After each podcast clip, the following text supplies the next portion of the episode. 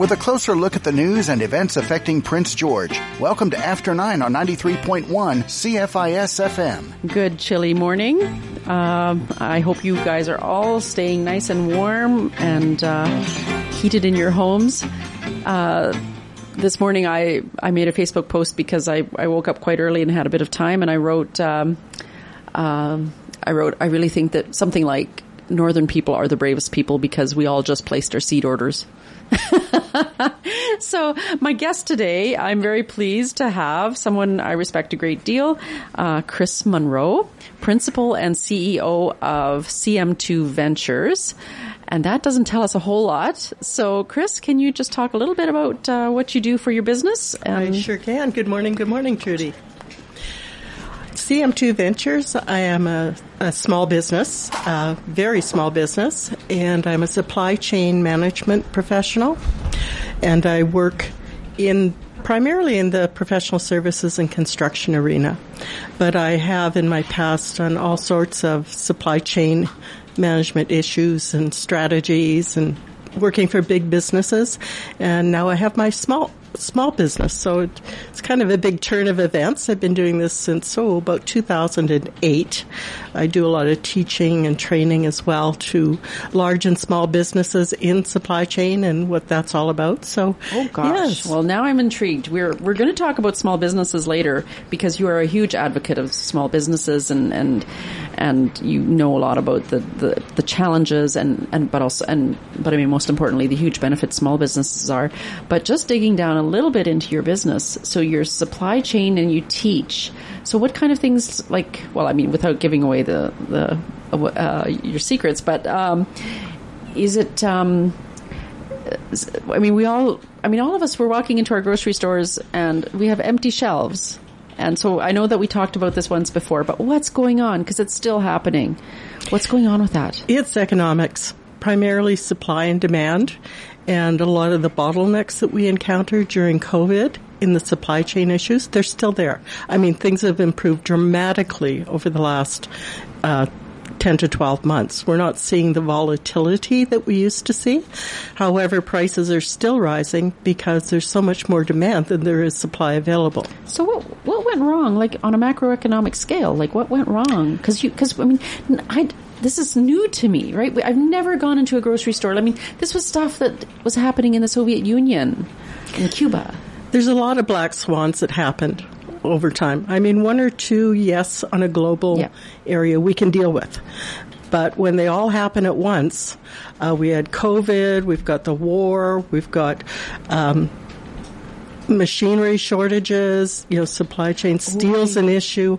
All of these factors at the raw materials level take a little time to wind their way through to the end use uh, and goods of supply chain. And those effects can take probably 36 to 46 48 months to reconcile themselves. Okay. So we're kind of getting to a more balanced place now, but we're still not through um, through the supply chain issues. Okay, so you think like in, in terms of for the grocery stores, we should be seeing like it has improved and it, it should be continuing to prove. Now, I, I, I drive a new vehicle and people ask me, "Oh, what made you decide on this one?" And I said, "Well, it was the one, the only one on the lot." exactly. There's no choice anymore. You yeah. have to take what's there. Yeah. Um, that's the same right across the supply chain. Like even the transportation issues of trying to get goods from one place to another. A lot of that has been disrupted uh, by atmospheric rivers, you know, all of these things that the supply chain has to take the time to reroute and figure out the best way of doing it to move forward. And that takes time. It just takes time. There are really good people out there. There's a lot of supply chain professionals in industry, in the marketplace, doing the best they can. Um, and it, it just takes a little bit of time. Mm. People aren't used to having patience anymore.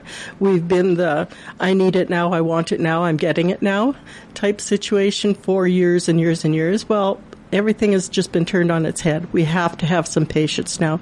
But as you can see over the last 12 months, things have been moderating. Yes. Um, the volatility is declining in most areas, but there's still some, you know, areas that it's a bit volatile, but those will smooth out as well. It's just, we have to have the patience. Okay. Do you advise people to stock up? No, I don't. No. Okay. I have trust in the supply chain. You do, and, and do. you know, and I remember when um, when that uh, when that massive uh, rain and flooding happened uh, in the in the Lower Mainland. I remember, like, I had, I think it was, I had Jim Young on as a guest, and he does transportation, and he said it'll it'll shake out because he said everybody, all the people that are in that supply chain are like most of them, like they're either big business or they're small business and their vested interest will force them to make the needed adjustments. And so that segues nicely into what you are really good at talking about, and that is small businesses. Um, so maybe can you talk a little bit about what brought you to become an advocate? Uh, well, or and to be able to speak so well, because I, I I'm always impressed by how well you speak about um, the benefits that small businesses bring to us. So absolutely, um, I've been in supply chain oh 40 over 40 years mm-hmm. dealing with big business, small business. We need them both. Don't get me wrong. I'm not an advocate for either or. It, we, yes, we need both. But small businesses have always been really close to my heart.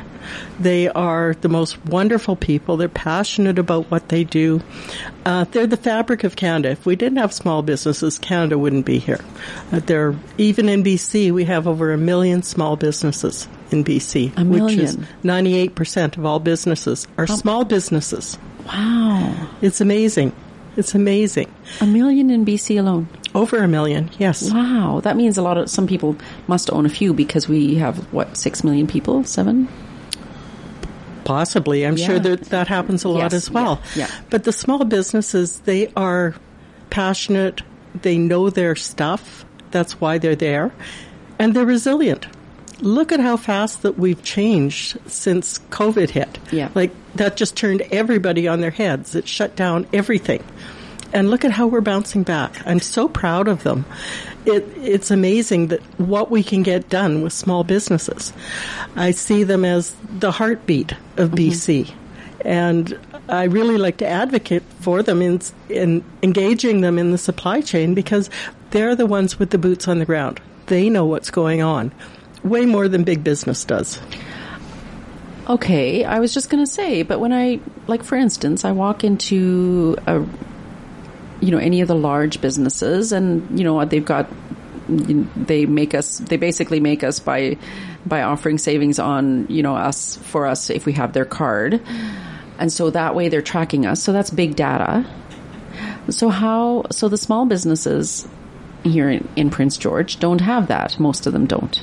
So how do they keep track of, like, when you say they have boots on the ground, why is their boots on the ground better than the big data that the big companies have? They have the community network locally okay. that supports them and that they're tuned into. So they really know what's going on in Prince George. Big businesses, yeah, to some extent, they have to know their market and they have to rely on data, but that data usually goes external to the local economy and then comes back in some form. It's not writable. Um, say by the manager of a big business here. He just gets the data and interprets it interprets it yep. and reacts to it.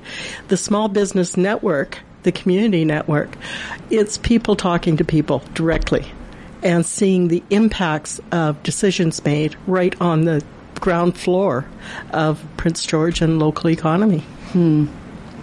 Well, and that reminds me about an email that we got at City Hall, um, just talking about the difficulty you know, when our downtown is is uh, the difficulties we've been having downtown and just the impact, and and so of course, you know, if you're in a if you're in small business, you're going to be talking to your neighbors and you're going to be trying to figure out things, and so I guess that's one thing.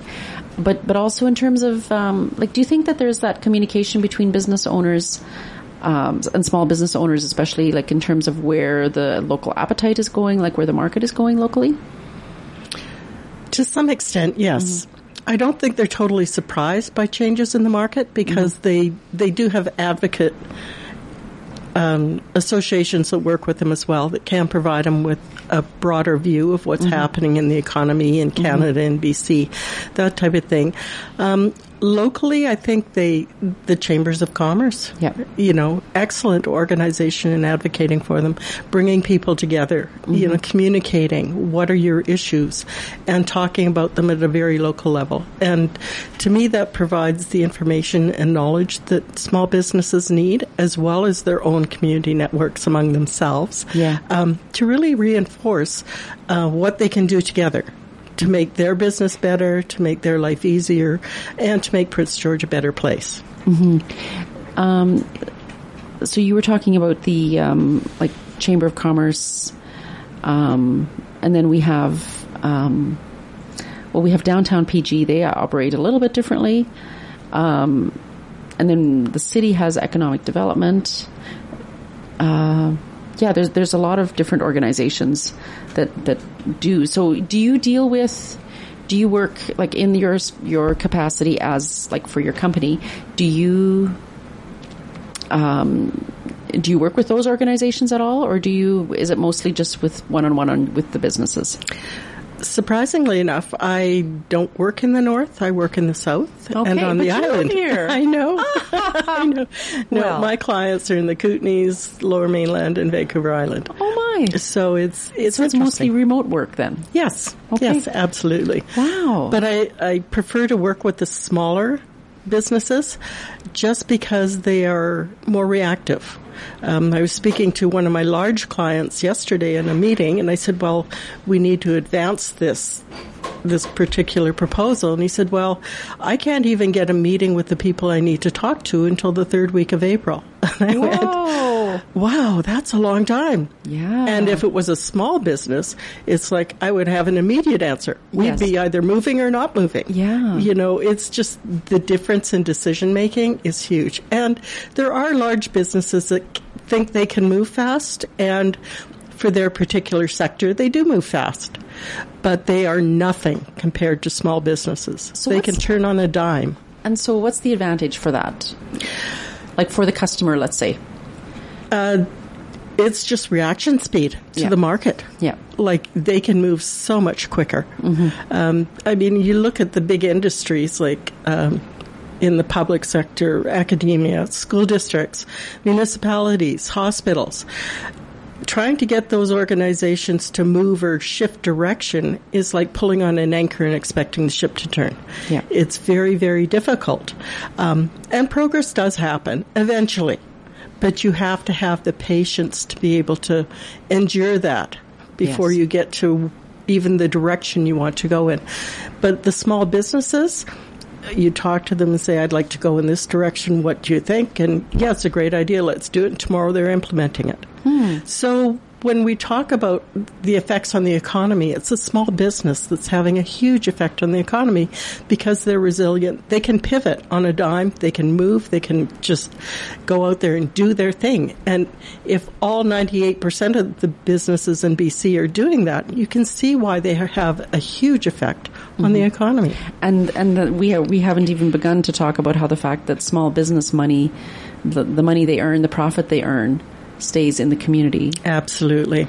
And they spend it in their community. And if you go knock on their door and ask for a donation for your kids' te- uh, sports team or arts team or whatever, they're the ones ponying up for that, right? Yes, it's the local connection for yeah. sure that and that drives the economics in the local region in Prince George or any small business smaller region it's the local businesses that are supporting the economy in that region yeah that's uh, and that's something that I found um, I've done, I've tried to do some fundraising in the past and, and, you know, reaching out to these big companies and, you know, they want all your stats and your data and, and then you get the refusal letter and it's like, you know, I mean, some of them say yes, right? But, but it's like, wait a minute, um, you know, I've jumped, I've jumped through all these hoops and the answer is still no. And so, whereas for a small business, I mean, at least, you know, they might have to say no, but at least it's, there's not as much time spent trying to you know, jump through those yes. hoops. It's an owner's process sometimes to apply for funding or grants in a large business because they want all the information. Yeah. And that's not going to change. No, and it's not. And, you know, and to be fair to them, they have a whole different process because if they're shareholder run, they have to be able to pro- provide evidence of course data, right? Yes, of course they do. But yeah. I mean, that is one of the beauties of the small business is that it's much more personable, much more, I mean, like local. It's, yeah, that's okay. Well, it's time for us to take a break. Let, when we get back, let's talk a little bit about the st- statistics from across Canada and in BC and uh, some of the economic impact of small business in Great. our region. We'll be back after this. There isn't much that a country singer hasn't covered in a song. If you want to hear songs about new love, lost love, drinking, fighting, cowboys, trains, traveling, and everything else, then tune into the Country Cavalcade every Wednesday 6 to 8, where I cover music from the 20s to the 90s, as well as today's traditional independent artists. You'll hear from such greats as the Carter family, Johnny Horton, Vern Charlton, and so much more. The Country Cavalcade, Wednesday 6 to 8, only here on 93.1 CFIS FM with me, Corey Walker. Walker. Learn to love your smile again at Durr Denture Center. Durr Denture Center offers a full range of denture services from partial dentures to complete dentures. Same day repairs are also available. Durr Denture Center is located on the third floor of the Victoria Medical Building with easy elevator access. Come in for a free complimentary consultation. No referral required. For help with your existing set or if you need new, Durr Denture Center in the Victoria Medical Building, call 250-562-6638. Hungry? Looking for something good to eat?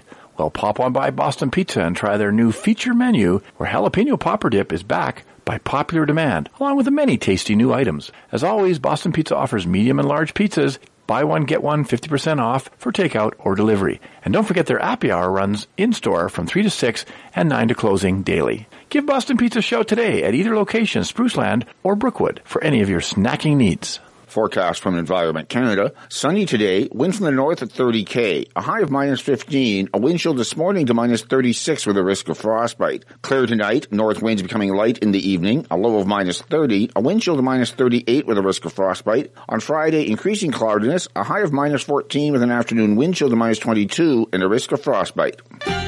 Featuring the people who make things happen in Prince George, you're listening to After 9 on 93.1 CFIS FM. All right, we're back talking with Chris Monroe, CEO of uh, CM2 Ventures talking about small business. Um, just looking at a analysis on uh, Statistics Canada website. Um, in 2021, small businesses made up 98.1 percent. 98.1% of all employer businesses in Canada. And how many people do they employ? You just, I think you had a number. Zero to four employees represent about 83, 84% of all the businesses in BC. Very small business. Okay, and what percentage of the labor force is that? That is almost two thirds. Yes, yes, it says here. In addition, small businesses employed 10.3 million individuals in Canada, which is almost two thirds, 63% of the total labor force. That is phenomenal. It's huge, isn't it? Wow. You know, um, part, you know, I was just, I, I, had this thought the other day because I've been, uh, as a, as a councilor, we've been invited to come to a number of the capstone projects, which is lovely fun, like at the different schools where kids are presenting the work that they've done. And, you know, they're showcasing, um, either, like, I mean, one was about their, tr- the trades and, and, and then others were just about the general things that they want to get into. And, and I have to say, I don't think I saw a single presentation with that somebody wanted to go into business. And so I'm going in a different direction than I had meant to, but it's like it just occurred to me that yeah, there wasn't. And so I mean, how do we fix that? Like with these numbers, it's obvious that there's tons of people going into business, we, even though that maybe isn't being presented as an option in school. So what what's going on there? Like what happens? Why like why do do you have any insight into that? I have an, an opinion. I think people go to work. Uh, you know, you start off working when you're a kid. You work for various organizations. Yep. And you either get to a point where you want to continue that until you don't. Yep. And when you don't, what do you do? Well, you've gained a lot of knowledge and experience, and you probably have some education, and you kind of fall into where you might like to go. And some of that is opening a small business, being able to drive that passion that you have, that you've created into, yes, this is exactly what I want to do. I know how to run it. I have the experience. Let's fly at it. Or there are other people who come out of you know, an educational institution and know immediately that they want to start a small business because they found a niche that nobody has that they think they could excel at and make some money. And so there's kind of two ways people go into it, but Yeah. I think like most of us, we kind of just fall into things. Well, and we might talk about the four day work week again because I was later on, but because I, when I was coming in, I was listening to CBC and they were talking about the four day work week. But that is the opposite of what small businesses do. Small businesses work, like owners, work way more hours than a 40 hour work week generally, right? Am yes, I right? Yes, they do. Yeah. they do. Um, but again, that's what's supporting the economy. Yeah. Four day work weeks, if it works for organizations, that's great. Run with it. But it's not going to work for everyone. And I guess it would work for some small businesses because depending on the nature of the business, right? If you've got a mm-hmm. retail storefront, well, that's not probably not going to work. Exactly. You need people to people contact, right? Yep. You need people there. Yeah. But how they structure that with either more employees or part time versus full time, they're very creative people, small mm-hmm. businesses, because they have to make it work. They Yeah. depend on it. Their reputation, their lives depend on their business. So it's, they make things work. They're resilient, they're creative. I, I just have so much respect Well, for them. and and you know, and just um, I think it was a few days after the uh, Canfor announced their uh, shutdown of the pulp line, and I went to visit um uh, a friend of mine who's a longtime resident, small business owner here in Prince George, and they said, well, you know, people need to remember that Prince George residents are very resilient. We've gone through ups and downs and over and over again. And she said, I think Prince George will be just fine. And uh, it was just such a nice message to hear because it was, it was so discouraging. I mean, you know, I mean, I, I sort of knew that this was coming just from my contacts, but it's, it was like, it still was a really huge blow for the community. Absolutely. But again, we've had years of this, ups and downs, and it's the small businesses that are the face of it. They're wearing it Yeah, all the are. time. And I'm not saying they get used to it because it's always tough. It's very difficult to go through the downtimes. But at the same time, that resilience that's built into the business through going through it uh, really fares well for them in the long run. And I think they will be fine. They may need to shift, they may need to pivot in a different direction, but they can do that and they can do it quickly. Yes, and um, earlier, we, just off the off the air, we were talking about how small businesses grow into big businesses, and because we, I mean, we were just talking about a big business, and that business probably started small. Um, so how do, how does that happen? And have you seen? Do you do you know offhand? Um, I should probably know better, but maybe you know some stories of com- of people that have started as a really small business and have grown into a medium sized business or big business here in Prince George. Sometimes growth is not wanted, but it happens anyways to mm-hmm. small business. I think a lot of organizations have gone into it, and if they've been very successful, they need to grow to stay successful. Yes. So there's no choice in the matter. They have to grow or they stay the same and probably deteriorate. So I can see a lot of small businesses moving in that direction. But I once had a conversation way back in my earlier years that I really remember. I was talking to a fellow who was a very small business, mm-hmm. a very successful business. So I said, well, don't you want to get bigger? Like, isn't growth kind of what you want to do? And he Yes. said, bigger isn't always better. Yeah. I don't want to grow. I want to stay small because I can, I have more flexibility when I'm small than when I'm big. And that stayed with me for 20, 30 years now. And there's a there's the idea or theory of diminishing returns, right? Correct. You- Yes. because as you at a certain point when you're growing, the profit margin decreases so much that you actually can't be profitable, and so you either have to get much bigger or um, or stay smaller. yes. Um, what so what's the difference between be like do you see any um, do you see any ways that people can like let's say you're a small business but it's like my goodness I'm working 100 hours a week and I never have time for a vacation. How can people get moved past that Oh, that's a challenging question. uh-huh Uh, I don't have a single answer for that one. but have you seen people be able to do that yes. Yeah. Yes, by re-strategizing how they're doing their business, and they may need to increase um, the workforce Mm-hmm. for them in some capacity. But again, right now it's hard to find people. Right? Yes. it's r- really hard to find good employees. That and that uh, that that that's the thing I'm always hearing, and it's like, oh my goodness, how do we get past that? I know in uh, where is it in Japan? I mean, there's doing more and more. Um, I mean, you we you and I both grew up during a time. Um, when we were thinking there would be robots serving us tea and coffee, and isn't Japan doing a little bit of that in Yes. in, in unusual ways that we didn't anticipate? Yes. they don't look like uh, they don't look like us, but no, but they're trying it. It's a great experiment. Is it working? I'm not sure. No, people yeah. still like that face-to-face contact. yes, But at the same time, like, mo- necessity is the mother of invention, Yes. for sure. Um, people have to adapt to new ways of doing things. And a lot of the challenges to the workforce right now, a lot of organizations are automating. yes. And automation has come in a huge way in the last three years. All right. So it's time for to take a break, and when we come back, we will be talking with still talking with Chris Monroe, and we'll talk a little bit more about automation in small business.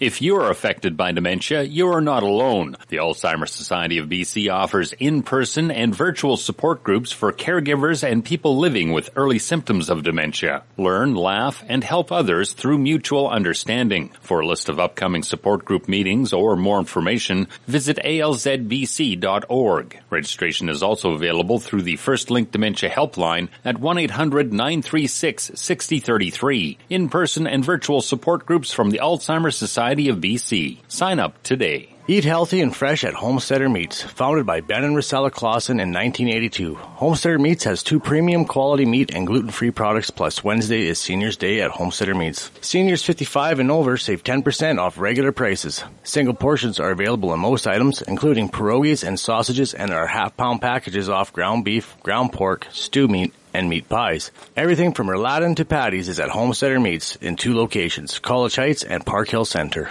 Are you a leader who wants to take their leadership to the next level? Do you have an emerging leader on your team who needs support? At Pivot Leader, our Leaders in Business program combines leadership training with one-on-one coaching to help leaders just like you. You'll learn how to deal with people better, handle conflict, hire and keep staff, delegate more effectively, read financial statements, and learn coaching skills to move your team along. There's a less stressful way to improve your outcomes. We can show you how. If you'd like to be a better leader, reach out to us today at pivotleader.com. Pivot Leader will help you grow, train, and sell your business. The Prince George Elks will be hosting a country dance Saturday, March 25th from 7:30 to 11 at the Elks Community Hall, located at 663 Douglas Street. Admission will be $15 at the door and will include a small lunch and refreshments to be served by the Ladies Royal Purple. A 50-50 draw will also be held. Everybody is welcome. That's an Elks Country Dance Saturday, March 25th at the Elks Community Hall, 663 Douglas Street. Thank you for tuning in and staying tuned to After 9 on 93.1 CFIS FM. Okay, we're back talking with Chris Monroe about small business and uh, just talking a little bit about. I uh, wanted to talk a little bit about automation in small business. So, what kind of like we were talking about Japan and you know the whole robot thing that they're doing there because they their population is aging and they don't have enough young people. Um, what do you see the changes here? Uh, where are you seeing uh, small businesses, especially util- small medium uh, businesses, utilizing automation? They're using or taking advantage of others' automation at this point. It, I don't think it necessarily has reached the end of the line in the small business itself. Meaning, it hasn't completely um, evolved. evolved into it. Yes, but they are taking advantage of, say, quicker deliveries. I mean, it used to take ages to put an order in to get your supplies or whatever transported back. Now it's all all electronic. You place your orders electronically. The larger manufacturing for, firms are automated. They've got robots to pick all your supplies off the shelves and package them up and ship them out, and they are pretty much delivered you know, within a two to three to five day window if the supplies are available. That's amazing. Yeah. Amazing. And it wasn't like that five to ten years ago. Things have just increased in speed dramatically. Yeah, I remember um, trying to buy parts for a vehicle, and, and it was always like a week or 10 days or two weeks. Mm-hmm. And now it's like, oh, yeah, it'll be here in a day or two or three. Yes. Yeah, that's, I guess that's an example of that. eh? Exactly. And they can track it now, too. Yes. Like everything is traceable and trackable. Okay, so um, what about like big? I mean, the giant Amazon. I mean, they've done taken over so much of the retail space. How like are small businesses like are they? Do they have a chance fighting that monolith? I think they do. I mean, the big businesses do play a role. They influence policy, they influence procedures, they develop new technologies that everybody can benefit from, although not immediately. Down the line, they will. But at the same time, the small businesses are the ones with the boots on the ground. They're servicing their local economy, they're supporting their local economy. They're the ones reaping the benefits of their local economy. Yeah. So I think there's room for both. But, you know, as the statistics show across Canada, 98% of all businesses are small businesses, and 83% of that 98% are zero to four employees or one to four employees. I mean, those stats are just mind blowing. Hmm. Just mind blowing. They are. And they're resilient. They're still here after Yeah. COVID. So I mean, so what benefit like is does Amazon? Is there any benefit in the here and now for us? Like like let's talk retail for a retail store owner that like um well actually I should I mean I, I remember when I was campaigning I knocked on this on a door of a business and it was a woman's lingerie shop. And I was like this is unusual. And it was it just seemed it was very clean and it looked beautiful but it it just was a little bit odd. And so the owner was there and um I hope and, and anyway she sells on she sells her the lingerie online. Wow. And her storefront wasn't really meant to be retail. Mm-hmm. uh, like a retail a normal store that you just walk in and buy stuff you could but that wasn't her focus. Her focus was her online business. And that's a huge component of businesses nowadays. yeah. There's a lot of small businesses in Prince George that most of us aren't even aware of because they don't do retail, you know, storefront operations, and they're working remotely across Canada, across the world. Um, and there's many of those in Prince George, I'm sure. Yes, well, and I just, um, I mean, just this morning I heard a an IT company who uh, has its base here in Prince George, and they have, uh, well, how would you? They have employees, I think, across the across the world, and the reason that they located in Prince George was because they're in the same time zone as Silicon Valley. Yes. It's like, oh, that's interesting. And we can compensate for time zones as well. I mean, yes. But the advantage of remote work is you can work anywhere. Yes. Um, I was just down in Mexico in January, and they've gotten big into remote work. They've now opened some co-working spaces in almost every little town because people are going there f- to work for six months a year. Oh and they need to be connected to their businesses. Oh my goodness. But it's all remote work. So it doesn't matter where you are. Wow. You can work remotely. All my business and my, most of my business is all remote work as well. It, Hmm. It's all the electronics. I mean, if the internet ever shut down, we'd be hooped. like small business would die for sure. But that's the world we live in right now. Well, well, let's talk a little bit about that. Like, do you do you recommend a small business owner goes completely paperless, or do you think there is a ra- there is a place to keep analog or paper record records and documents? I don't like paper personally. Um, I like everything accessible wherever I need to get it from, which is in the cloud or on Yep. the computer. Um, paper, yeah, things get lost too fast on my desk. Yep. So I prefer to have everything electronic. Um, but I think that shift is coming. It's been coming for a while. I think small businesses are now adopting a lot of uh, computer technology to assist them, And and it's working for them. And once you figure it out, because sometimes I know, I mean, just, I mean, once you figure out how to use the technology, then you go, oh my goodness, this is so quick. Uh, and then if you have a problem, you're thinking, oh, why do I do it this way? But, but that's temporary, right? Exactly. It's like bank cards. Yes. Like how many of us 20 years ago would have thought we're using our bank cards and not carrying cash? Yeah. Uh, and that's a huge transition for society. Yeah. It's massive. Um, yes, we're all concerned about cybersecurity and Big Brother watching us, but at the same time, we've adapted that technology really quite quickly. And small businesses are, have done the same thing. Like you walk into a small business sometimes and they're using their Apple tablet Yes. as a cash register. Yeah. And all the information is stored electronically, and they have a small printer to print out a receipt because people need that if they're working face to face. Or you have the option of getting an emailed receipt. Mm-hmm. So are those costs, that, that reminded me of something that I read the other day about, are those costs beginning to come down for retailers or are those costs like for using, um, these different apps, this like this little square thing or the Apple thing, like are those costs beginning to come down or do you think they're reasonable for what the service they're providing? I think it's a cost balance Yeah. equation.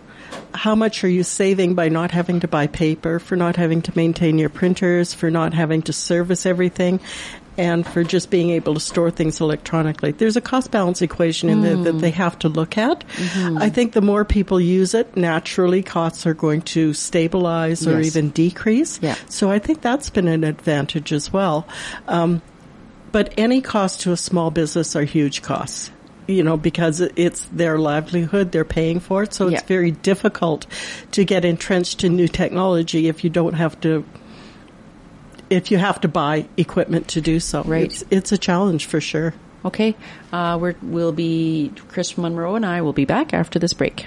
Artists come in all ages. Children are naturally drawn to create art as a fun way to visually express themselves. Studio 2880 is pleased this month to showcase 33 student paintings from the PG Create Art Studio in the feature gallery. The show is available for viewing Tuesdays, Wednesdays, and Thursdays from 11 to 5. Student paintings from the Prince George Create Art Studio on display through the end of February in the Studio 2880 Feature Gallery, 2880 15th Avenue. Lunch is served Monday through Friday at the Brunswick Street Center. Nutritious and affordable, pick up the monthly menu from the center so you don't miss your favorites as there's a different main course every day. Lasagna, chicken, burgers, chili, ham, spaghetti, pizza, a great variety scheduled throughout the month. For more information, email senioractivitypg at shaw.ca. The Brunswick Street Center, open for lunch Monday through Friday at 4th and Brunswick, downtown.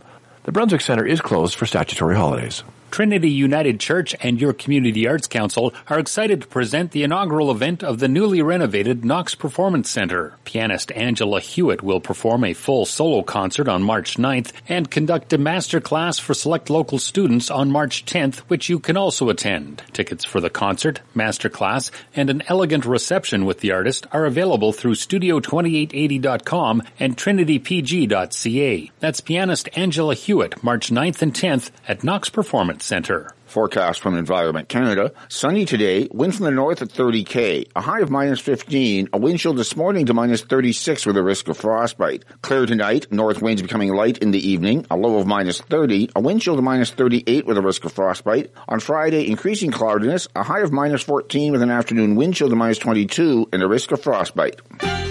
This is After 9 on Prince George's Community Station, 93.1 CFIS FM. Okay, we're back talking with uh, Chris Monroe and talking about small businesses. And uh, we, during the break, we were talking about a term, social procurement. So, what does that mean?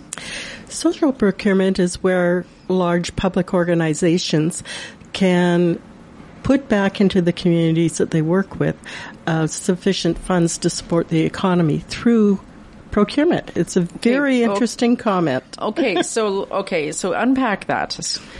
Large So- com, no, Procurement is a part of supply chain. It's not the whole reason and of supply procurement means like getting the stuff that you need, right? Yes, buying for an organization is procurement. Okay.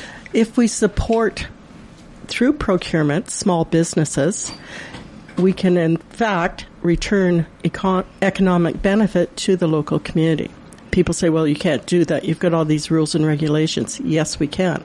How can we do that? We can do that by engaging small businesses who employ disadvantaged people. For one thing, we can put that as a, as a one of the evaluation factors that we look at when we're procuring from companies. We can look at buying from companies who are invested in charitable organizations. Okay.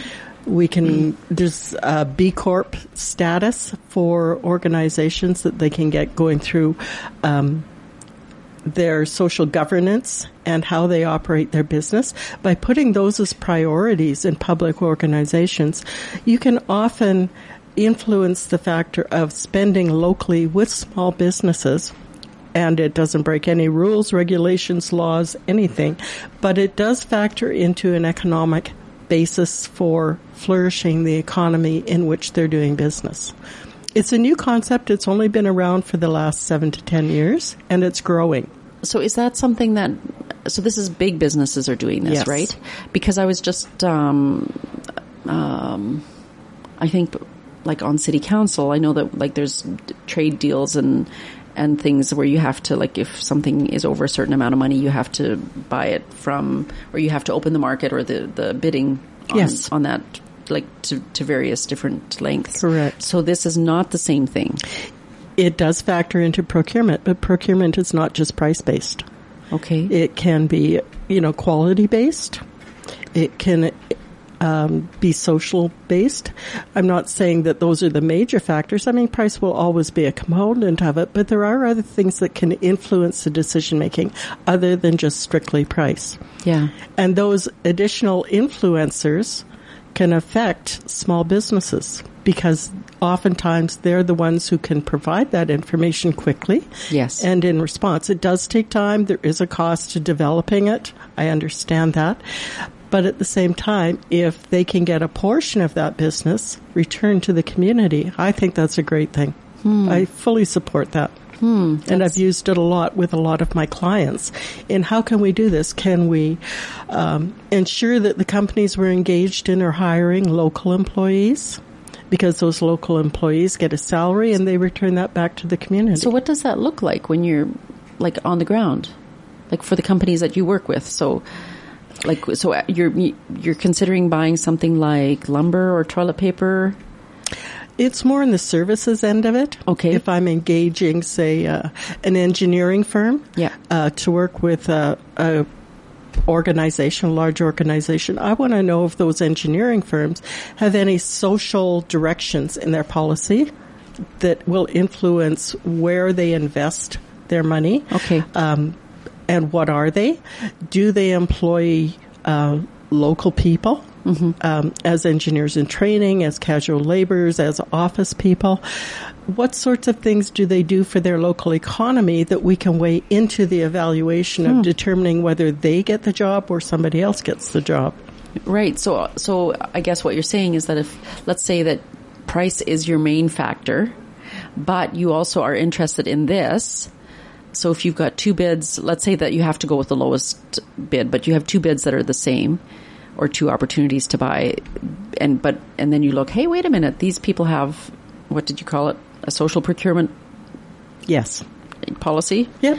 And then that would tip the balance in their favor then. Absolutely. I guess that would be. Ta- it's basically just another reason. Like people are establishing reasons to buy from us. Mm-hmm. And it's becoming very, very important. If um, the city of Calgary is a huge one into social procurement, for instance, and they weigh social procurement probably about 15, 20% of the evaluation criteria when they're selecting suppliers. Uh, price is not necessarily the best way to look at things. It's a lot of other factors that influence the decision as well. I've been in some instances, I've worked on competitions where price is not even a factor at all. It's the future growth and business and how they're going to work with us. It's very interesting. Very interesting. Well, I remember reading. Um, I think it was Sam Walton's auto, uh, bio, autobiography. Walmart. Yes. Walmart. Yes, and he said he didn't like to make deals that where the where the supplier they were making buying from wasn't making money because he said what it means for us is that we're going to have to find another supplier next time around. Absolutely. That is so true. And we've seen that happen during COVID, right? Yeah. Yes. Yeah. And, and I mean, it's true on so many levels, like especially these days when there's such a, um, labor shortage. Okay. Is that, does this company treat their employees well and will, will they be able to provide the product Mm-hmm. Because they, they are taking care of their employees? Exactly. And that's huge. That is huge in this day and Yes. age. Yeah. That's, that's really interesting. And I, um, yeah, that's with the, um, and that brings to mind like that whole idea of the, the four day work week trying and I, and this is something one of my personal pet peeves is I look sometimes I look at the labor market and, and or our economy our economy setup and I think okay you know what um, where do we recognize that people have families? Yes. um, and it's it's a I mean as a woman particularly right? Because if if if I mean our governments were just recently cheering the fact that I think it's 86% of women of childbearing age are working. And I thought okay but are they are they happy? Are they able to work in a way and moms and dads in a way that the children are still are not that the, that the children are considered and important and that there's time for them. I think it's really come around in the last few years of the recognition that it's more than work, work, work. It's Yeah. more than just money. Yeah. There's so many other influential factors into whether people go to work for a company or they don't. Yeah. And healthy employees are the ones growing the business. Yeah. So why don't you want your employees to be healthy? And how can big business ensure that?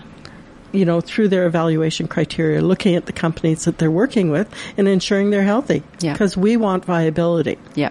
You know, we really want viability. Yeah. We've been through too much black swans and stress. Thank you very much. Yes. So we want our companies to survive. Yeah. So we want to make sure that they are healthy. And how can we do that? Price doesn't factor in any of that. So there's all these other criteria that should be part of how we look at developing relationships with our small businesses. Okay. All right. It's time for another break. We'll be back with our last segment after this.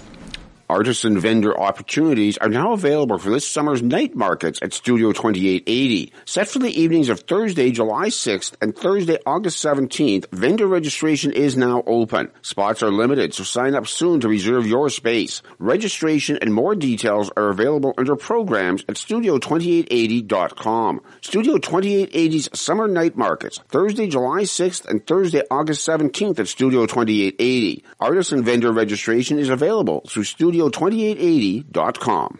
Get up to speed in Microsoft Excel with CNC's Microsoft Excel online boot camps. Start with the basics, or if you're feeling confident, move up to the next level. Then go beyond the basics and next level courses and see the results of your hard work pay off by making data presentable. These online boot camps are instructor led over two evenings. Registration and full details are available through continuing education. Registration deadline for the upcoming Next Level Boot Camp is February 28th. A new two-year nursing degree program at UNBC will provide more healthcare education opportunities in the North and help improve access to care for patients across the region. This is an expansion of the Northern Baccalaureate Nursing Program which launched at UNBC's Fort St. John campus in the fall of 2021. If you're interested in learning more about the new program, be sure to attend a special open house in the Teaching and Learning Center building atrium at UNBC on Tuesday, February 28th from 5 to 8. The Prince George Potters Guild is taking registration for upcoming classes. Beginner Hand Building Level 2 will take place Tuesdays from April 20th to May 25th with six evenings of instruction followed by one month of studio time. Clay and use of tools as well as glazing and firing during classes is also included. Instructed by Natalie Breckus, registration and full details on this course are available through the Potters Guild link under programs at studio2880.com. You're listening to After 9 on Prince George's Community Station, 93.1 CFIS FM. All right. We were, we were just having a good laugh because phones have been going off this morning uh, very rudely. Um, but we wanted to talk a little bit about the the opportunity here in Prince George of with, for remote work. And Chris, this is something that you do. Um, so how how does that work for you? I think it's a huge opportunity for Prince George to recruit remote, remote workers. I mean, if Mexico is now doing it, op- opening co-workspace, there's no reason why Prince George can't. We have so many advantages to anywhere else in the province uh, for being able to, you know, diverse lifestyles outdoors. Yep. And the more people do remote work, the more they can come to Prince George. I mean, it's only an hour's flight to the yep. lower mainland. Yeah. That is just as long as driving in from Chilliwack to Vancouver. That's know? right. It's less time actually. Yeah. Um, so I don't see any reason why Prince George can't be focused on attracting a remote workforce. So what are some of the things that, that would appeal to somebody, let's say, doing that hour and a half commute in Vancouver? Absolutely. Getting out of the craziness of having people in your face 24 hours a day. Mm-hmm. Like here, there's space. There's a lot of space for people. Yeah. You know, they can be flexible. They can you know, be outside if they want to. They can go skiing, whatever outdoor activity you choose, it's here for you. And I think that's a great thing um, to attract people. And I think I don't think we're doing an adequate enough job yet of attracting that workforce. I think we need a lot more co-working space for Prince George. Um, there isn't enough. Like if I need to move out of my house to have a meeting with people, where do I go? Where's the meeting space? Ah. I don't want to have to pay a huge amount of money because I'm a small business so there's, too. There's a business opportunity. Absolutely. Okay. Absolutely. well, and I was just thinking because, uh, and that's interesting. Um, and also one thing that I know about Prince. George. I mean, we just had that whole affordability study come out, and Prince George was the most affordable place. But I mean, we all know that right? Yes, we do. We do. and someone was saying, um, "Oh, we've got well, well, gosh, I'm very pleased. We've got Chris Stern, Chris. Oh gosh, Stearns." Right? Am I saying that? Susan. Oh, but Chris, do sit, still sit down because we do want to have you part of this last con- 10 minutes here, or a few minutes. Um, oh, yes, now I'm all confused we've got Chris Monroe and uh, Susan Stearns from the Community Foundation has just joined us as well. So we've been ta- spending the hour talking a lot about uh, small businesses and the benefits. And so you, you have a few minutes just to talk about what do you do at Community Community Futures to support small businesses. Our primary role is exactly that, supporting small businesses. So we offer anything from workshops and training to one-on-one coaching to move a business forward, right from I have an idea through to selling or purchasing a business. So we support the full life cycle of a business and helping them grow, stabilize wherever they're at in that cycle. So it's a matter of really being there to figure out where the business is at, how to support them. And then we also offer networking opportunities and a number of other supports through projects. So quite a busy portfolio. Okay, well, and Chris was talking about that earlier about the, like for local businesses especially, what the advantage they have is the networking. So you're one of those places. So how many, how many businesses do you uh, typically help set up or establish in a year? Like how many interactions do you have? That varies year to year, yeah. but the average uh, number uh, what we call contacts in a year is well over 800. Wow. And Uh, over the time that Community Futures has been in the Fraser Fort George region, we have supported through our loan program over 750 businesses. And that means over $38 million going back into the economy to support business development, jobs, and the stabilization of the economy. Wow. That's huge. That's huge. That's mega huge. Well, we're proud to say that because uh, we started with $800,000 in uh, loan funds. So you can well imagine how many times that money has turned over over the years. Wow. That, how many businesses have benefited from that and grown on to grow in the Prince George region? Like, I, I think that's wonderful. That's just amazing. Wow. I know that uh, my one of my friends is a very uh, huge promoter of the work that you do. So, what are you looking just in the few minutes we've got left? What are you looking at uh, for the next sort of six months, twelve months, two years period for your, what? What will you guys be doing? That's maybe a uh, little bit different from we, previously. We always look at what's going on in the community, so we're not here to duplicate services or anything of that nature. So we look for uh, economic gaps, uh, for example, over the last 10 years, agriculture was a gap, and we have been supporting the agriculture sector for the past 10 years.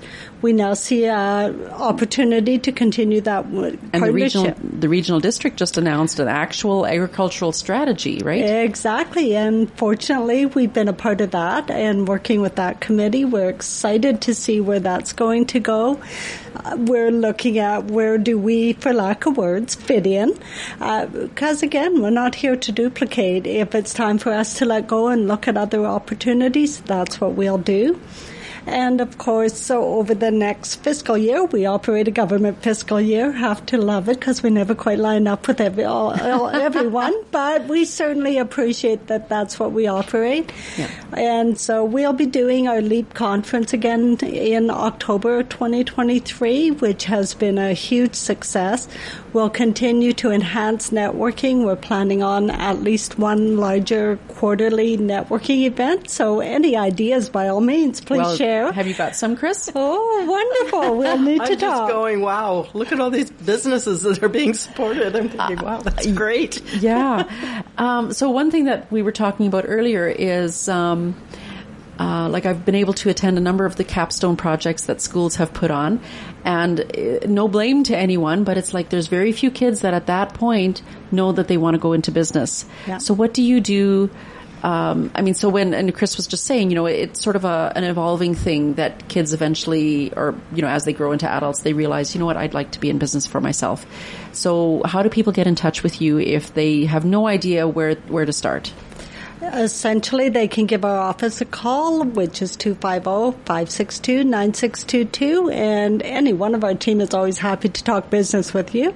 And, or go on our website at cfdc.bc.ca.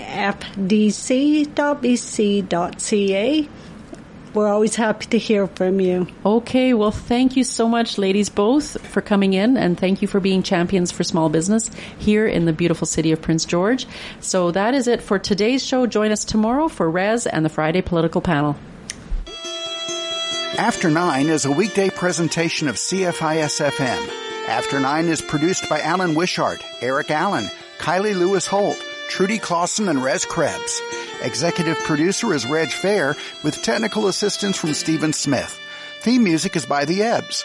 For a rebroadcast of today's program, check out the podcast link at cfisfm.ca. To provide feedback or suggestions for the show, please email cfisfm at yahoo.ca. This is Community Radio 93.1 CFISFM, proudly supported by Prince George businesses like Copar Administration.